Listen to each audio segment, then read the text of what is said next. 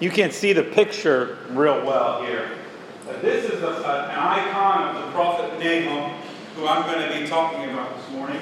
And uh, you can look this up later online, but this is supposedly, there's some debate on this, but this is supposed to be the uh, uh, tomb of Nahum the prophet uh, in northern Iraq. And uh, this is a very special place for a lot of Christians and a lot of Jews. But to really appreciate how important this place is, you've really got to understand the whole history of Assyria, which is the nation that Nahum goes and prophesies to. And uh, it should be a familiar nation to us because the capital city, the city that he prophesies against as sort of a symbol of the whole community, is a city called Nineveh. We've already heard about Nineveh because that's where Jonah went as well. So Assyria is this area, or was at the time, an area of northern Iraq, sort of southeastern Turkey, northwestern Iran, and northeastern Syria. Uh, though there were times when that empire was much, much larger than that. They were known in the days of the Old Testament prophets for their cruelty. In fact, there's a slogan about the Assyrian kings that they would say, or that was said often about them I destroyed, I devastated, and burned with fire. You find this inscribed on all kinds of stuff from the Assyrians. They were cruel. They were cruel. No mercy. Totally destroying cities, wrecking sacred sites, killing animals, killing children, burning entire cities to the ground. Known for impaling the leaders of the city out in public when they would go in and take over. Those that they let live were a lot of the craftsmen. They would not kill a lot of the people that would be a benefit to the empire. And they would take these people and strategically move them throughout the empire. So, okay, you're a good blacksmith. Well, we need a blacksmith in this town. And they would move you all over the place. This did two things it helped build the empire and build the trade of the empire. But it also basically destroyed your culture because you would be in a town with maybe one or two other families. Uh, and then over time, a couple generations, you would basically lose your heritage. You would not know who you were. Uh, in fact, in 722, Assyria did this to Israel. Uh, the nation, the nation of Israel was divided into two: Judah on the bottom and Israel on the top. And Assyria came down, took over Israel, and just spread them out. Okay, spread them out among all these towns, and for generations, they did not know each other. Um, and it's, this proved very problematic. A lot of times, uh, you didn't come back from that. Uh, your nation, your culture would be destroyed. Pretty amazing that Israel uh, was not like that. Uh, they would even really desecrate your, um, your religious symbols. So the, the bones of the kings were often exiled too. They weren't left in their tombs. And uh, if you, they would leave some of your property sometimes if they wanted it but never any of your symbols, never any of your temples, any of your key sites. This is the town that Jonah goes to. So we can kind of get an idea of why Jonah doesn't want to go there, right? Why would you want to go prophesy destruction to these people that are so cruel and also who are enemies of your people? Nobody's going to like that you went and tried to give aid, tried to prophesy to these people who are so cruel. But amazingly, in the story of Jonah, they do. They turn around. They, they have the king, word gets the king about his message, and he orders a fast for the whole city of Nineveh, and Nineveh is turned over. It's changed. But it doesn't last. A generation, maybe two, Nineveh's kind of calm, but not in the long run. They're back to their cruel selves, and in 722, after Jonah comes, they attack Israel. And the 10 tribes of Israel that made up that part of Israel, the northern part, were never 10 tribes again. I mean, never were they able to go back and trace which original tribe they were from. Uh, a lot of people who are Jewish today try to do that, and at this moment, they really lose it. They can't go back much, they can't go back to before this. 150 years after Jonah comes, this prophet Nahum comes and speaks against Nineveh. Nahum's got a really fascinating name. His name really means comforter in Hebrew. But if you read Nahum, you wouldn't know that because there's not a lot of comfort in the book. It's all pretty harsh. about how Nineveh and, and therefore Assyria is going down. Nahum is some of the most passionate and most beautiful writing in all the Bible. It's really great poetry.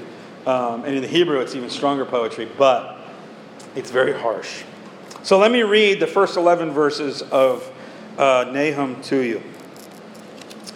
An oracle concerning Nineveh, the book of the vision of Nahum of Elkosh. The Lord is a jealous and avenging God. The Lord is avenging and wrathful. The Lord takes vengeance on his adversaries and keeps wrath for his enemies. The Lord is slow to anger and great in power. And the Lord will by no means clear the guilty. His way is in whirlwind and storm, and the clouds are the dust of his feet. He rebukes the sea and makes it dry. He dries up all the rivers. Bashan and Carmel wither. The bloom of Lebanon withers. The mountains quake before him. The hills melt. The earth heaves before him. The world and all who dwell in it. Who can stand before his indignation? Who can endure the heat of his anger? His wrath is poured out like fire, and the rocks are broken into pieces by him. The Lord is good a stronghold in a day of trouble. He knows those who take refuge in him. But with an overflowing flood, he will make complete a complete end of his adversaries and will pursue his enemies into darkness. What do you plot against the Lord? He will make a complete end. Trouble will not rise up a second time, for they are like entangled thorns, like drunkards as they drink. They will consume like they are consumed like stubble fully dried. From you can came one who plotted evil against the Lord, a worthless counselor. Ouch, right? I'm willing to bet you've never heard a sermon on Nahum before, right? This is just not light, fluffy, joyful stuff. We don't talk about Nahum. What do we do with an angry and judgmental God? It's really not very politically correct. And it's not really that fun either. In fact, a lot of Bible scholars over history have, have brushed Nahum off as just, well, that's kind of a political letter, right? Nahum's a guy with all this nationalistic zeal, but that's not, that's not really how God is, is it? But I don't think we should just chalk the book up to ancient sentimentalities for darker and simpler times. I think Nahum has some important things to tell us about the nature of God. And I think it's right here in the first chapter that Nahum sort of poses his argument. Number one, we need to understand, and Nahum puts forth for us, that God has the right to be angry. I don't know if you know this or not, but when you read your Bible and you have the word Lord in the Old Testament, depending on how it's written, it might be either a general term for Lord, or if it's all caps, like it is in these verses, it's actually the word for God, Lord, Yahweh. It was the word that they weren't allowed to say. And so, in, you know, in your Bible right now, you go to different chapters of the Psalms, you're going to see Lord sometimes with all caps, and sometimes the caps are smaller after the L. It's typed different than the rest of the text. He is using, Nahum is using the word Lord, Yahweh, the holy name that Moses gets. I am that I am from the burning bush. This is the God Nahum says gets to judge. The one who can control the storms and the clouds and the seas and the rivers, that the mountains and the hills quake before him. We have to understand God has a right to get angry. God just does. Some translations say that God is a jealous God. That word could also be translated zealous. But I think actually jealous works pretty well. God has every right to be jealous when you treat other things as God instead of Him as God. Okay? It's like, it's like in a marriage. If somebody starts cheating on their spouse, the spouse has a right to be jealous. That's not, that's not a bad thing to be jealous if you have a right to be jealous. And God has a right to be jealous when we don't treat God as God, or when, when like the Assyrians, people do whatever they want and abuse everybody else for their own purposes. God has every right to be jealous and zealous about that moment. In fact, we want God to get angry. We want God to get angry, right? Are we pleased when God, when we feel like God sits by and doesn't see cruelty happen? I mean, so many things have gone on in our world in the last couple weeks. Um, from shootings to, um, to riots to um, not even killing with a, with a gun. You can control guns, maybe, but you can't control trucks, right? I mean, there's a, there's a huge amount of difficulty in our world today. Don't we get angry about that? Don't we think God should get angry and be aware of that? We, we understand somehow, deep down, that God should be outraged at bad things. The problem is we, we want to choose what God gets angry at, right? I like when God gets angry at bad things happening in the world. I don't like necessarily the idea that God get angry at my attitude or the way I'm talking about somebody, right? We like God's anger, but we like to aim it. It doesn't always work that way. We need to understand that God gets angry over the right things. Nahum makes this argument. He knows who his adversaries are, he knows the darkness they have done. Nahum calls them entangled. God knows that they. What that means is that they're wrapped up. Like it's very hard to get rid of. You ever had pull pulling weeds is one thing. You get you get thorn bushes, or you get stuff that kind of weaves together. Then it's really hard to remove. There's almost no removing some of it. You've got to just chop it all out. That's the metaphor Nahum uses for the Assyrians. They're, they're tangled up, they're entangled. God's going to have to take care of them. They plotted evil against the Lord. He knows what the Assyrians have done, and nobody, nobody in the net prophet's day would have been like, nah, the Assyrians are okay. They were cruel and terrible to people. But here's the other side for Nahum, and this is the side I really want you to hear. God is slow to anger. That's the other thing Nahum says. God is slow to anger. God does not fly off the handle. God's not like some angry child throwing a hissy fit. God is slow to anger. He's got this sense of grace. He gives people time to repent, time to turn around. And in fact, in the history here, we know Jonah has already come. God has already reached out to these people, He's already given them a chance. 150 years later, we've got another prophet God is long suffering, patient, and good in the text. He gives chances to repent. But just because God is slow to anger doesn't mean God doesn't get angry. Okay? I have this, so my kids like to go to playgrounds. So we have different playgrounds in the area and we we hit them all. Okay? So we'll pick a playground and that's the playground we'll go to for the day. Uh, we even do this in the snow. We bundle up and just hit a playground for 10 minutes. Uh, but it's funny to watch other parents at the playground because there are different kinds of parents, right? There are fly off the handle parents, right? They're, they're worrying or they're really angry or something. And when their kid does something they don't want them to do, bam, they're yelling. Instantly, no like escalating, right? Just bam, anger, get off that swing, we're going. And you see these quick trigger parents. But I've also seen no trigger parents. You ever see these people? If you don't get down, bad stuff's going to happen. And I'll sit there for 15 minutes and no bad stuff ever comes. And the kid knows it. The kid knows it. The kid just keeps pushing and pushing and pushing because that parent never pulls a trigger and they know it. They've got that parent.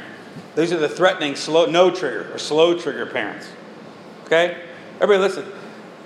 God is not, uh, God is not a fast trigger parent. Okay? God has grace. God is slow to anger. He, he gives time, He gives patience. But God is also not a no trigger parent. Okay? God understands that if, if, if, you just keep doing what you're doing, it's going to harm you and it's going to harm other people. And at some point, God steps in and gets angry and says, Enough is enough. God has to do both those things. He's going to be gracious and He's going to be just, He's got to be both those things. And maybe, maybe that's a problem for us. Maybe it's a problem because we're fast to anger or because we don't want God to be angry at us. But that is the nature of God. In fact, we get to the New Testament, it's still the nature of God. God's nature doesn't change. But you know what happens in the New Testament? Instead of God getting angry and taking out the punishment on you, he takes the punishment for himself. Even in the New Testament, God demands justice. It's just that he goes to the cross and takes on the justice for you. God's nature doesn't change. He's so slow to anger that he takes on the punishment for you. That's the grace. It's not that he's not angry. Okay? It's that the anger is satisfied. And you have the opportunity to have grace because the punishment is paid for you. If you, I, I, wish I had time to read a bunch of Nahum. It's only three chapters. I would encourage you to read it a couple of times this week because it is, it's such great writing. It's really rough, but it's such great, some of the most beautiful poetry in all the scriptures. Chapter two is really a description of the siege that's going to take place as Nahum sees it when the people are going to attack. Let me just read a couple verses. The scatterer has come up against you. Man the ramparts, watch the road, dress for battle, collect all your strength. For the Lord is restoring the majesty of Jacob and the majesty of Israel. For plunderers have plundered them and ruined their branches. Um, you just, the chariots race madly through the streets. They rush to and fro through the squares. They gleam like torches. They dart like lightning. This, this poetic way of, of writing about this siege that's going to take place and take out Nineveh. Chapter 3 is what's called a dirge. It's a we don't really mess with this much anymore, but used to be when you had a funeral, you would have a poem or a song that might be might collect that moment, right? It might be about the person, it might be just about the moment. There were sort of general dirges, but actually, chapter three, when you go read it, is a taunting dirge. It's a it's a rejoicing poem. Okay, it's Nahum before it even happens singing this song or saying this poem a, like it's a funeral for Nineveh. And it's taunting. It go, let me read a couple lines. Woe to the bloody city, all full of lies and plunder, no end to the prey. The crack of the whip, the rumble of the wheel, galloping horse and bounding chariot. He goes, goes on and on about uh, kind of celebrating the loss. Now, I don't know how I feel about celebrating the defeat of a city. It's kind of an interesting moment. But there was a lot of celebration at the end of World War II, wasn't there? There was a lot of celebration. Um, when the Berlin Wall came down, we can still remember images seen on TV of Saddam Hussein's uh, statue being pulled down in the streets in Baghdad. I mean, there is a sense of justice when wrong things are made right. But if you really want to understand the story, I can't stop there. This all happens. Okay, the Nineveh is destroyed. The Babylonians are t- or the the uh, Assyrians are taken over by the Babylonians. Finally, happened in 612 BC. And then the Persian Empire takes over, and then the Roman Empire takes over. This sort of empire, empire, empire, right in a row there. But the Assyrians lived on. In fact, they were a couple of the frontline warriors in the Babylonian army. They were several units in the Roman army. And they continued to stick around in this area sort of north of, of Iraq. Um, in the first through the third century, so right after Jesus comes and we get this Christian thing, almost all of the Assyrians, over about a 200 year period, almost all the Assyrians become Christians almost all of them become Christians. Even after God's judgment of these people, God still had a plan for these people. They've had periods of great persecution interspersed with great periods of relative peace. When Islam uh, rises to power in the 7th century, it really causes problems for them. Um, they were persecuted, lots of attempts at ethnic cleansing. Um, interesting, the Assyrians because they weren't allowed for most of their history to pronounce their faith or to share their faith with other people. The Assyrians are some of the earliest missionaries we know of. They weren't allowed to share in their own country, so they would send their people out uh, to other places. In fact, when we finally get somebody from Europe over to China, they find Assyrian Christians in China that had been saved generations earlier, or uh, Chinese Christians that were saved earlier by Assyrian missionaries. Uh, sometime in their history, they made this tomb of Nahum's kind of a sacred site. And so Christians would worship there, Jews would travel there. And in fact, there were people who were Jewish that never went back. So there have always been Jews and Christians living as sort of part of these Assyrian people. Today, the tomb is in really terrible disrepair. Um, they've had a lot of massacres in the Assyrian people after World War II, the Iranian Revolution, and uh, Saddam Hussein left, uh, led a big campaign um, to kill a lot of these people or to kick them out. The Syrian civil war. Uh, most recently, ISIS has uh, really killed a lot of the Assyrians that were still in Iraq, and there's almost no, none there uh, anymore. In fact, there have been known in the last two years, in the last two years, reportings of beheadings, crucifixions, whole towns murdered and robbed um, just in the last two years. A couple of weeks ago, I had a, um, I brought this sheet to worship, and uh, for Fourth of July, we served communion on it. My dad was a military police chaplain, and uh, these are signatures. It says here, signed by the Christian Iraqi prisoners of war, the prisoner of war camp that my dad was a part of. So my dad, is the chaplain, it's his responsibility not just to serve the Christians that were there, but also to serve the Christian prisoners that were part of, uh, of the camp. And so they signed this. And when I posted this online, I was trying to be careful to not be able to show much of, post a picture, I didn't want to show much of the writing. Because most of these Iraqi Christians were like the Assyrian Christians. They're from this line. About all the Christians that are in Iraq are Assyrian. And uh, the chances are good that the names on this signed, when this? Uh, 11th of March 1991, um, that this was signed, and the other half of the sheet was given to the other chaplain, uh, and they signed that too for him. Chances are good that a lot of the names on this sheet were Assyrian Christians. Chances are good that a lot of them are not alive anymore. And chances are good that a lot of them, if they are alive, are not in Iraq anymore uh, because they've been kicked out and their family persecuted. That's 91. That's those people. Now, just think about that for a second.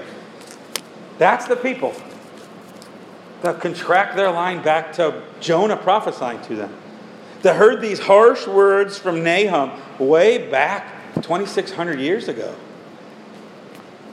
And look, God was not done with them. God was not done with them. And now they're being persecuted, but not because they were cruel. They're being persecuted for Jesus Christ now.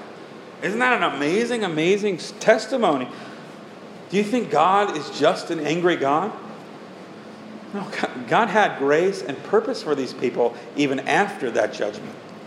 So here's you today. Maybe you're the kind of person that you think God is so angry at you because of all the stuff you've done in your life that God could never really have grace and have purpose for you. You are not as bad as the Assyrians and God is still at work in their lives, and He's got enough grace and got enough love to overcome whatever you've done in your past. But I think I need to end Nahum with a little bit of a warning. If you think you can do whatever you want in this life and live if God has nothing, and you think God is just going to have grace and never get angry at you, I got news for you. He's slow to anger, but that does not mean He doesn't get angry. And that doesn't mean He doesn't deal with you. Sometimes you have to discipline to bring a child back, and I think God is willing to do that. So, wherever you are today, pray for the Assyrians because they are still having a rough time around the world. But look at your own heart today, too. Let's pray. Father God, speak to us in this time and in this place. Give grace and healing. And we do remember those Assyrian Christians around the world that uh, throughout their history you have been so graceful to. That even as they were judged, you had plans and purposes for their future. May it be so of us also. Amen.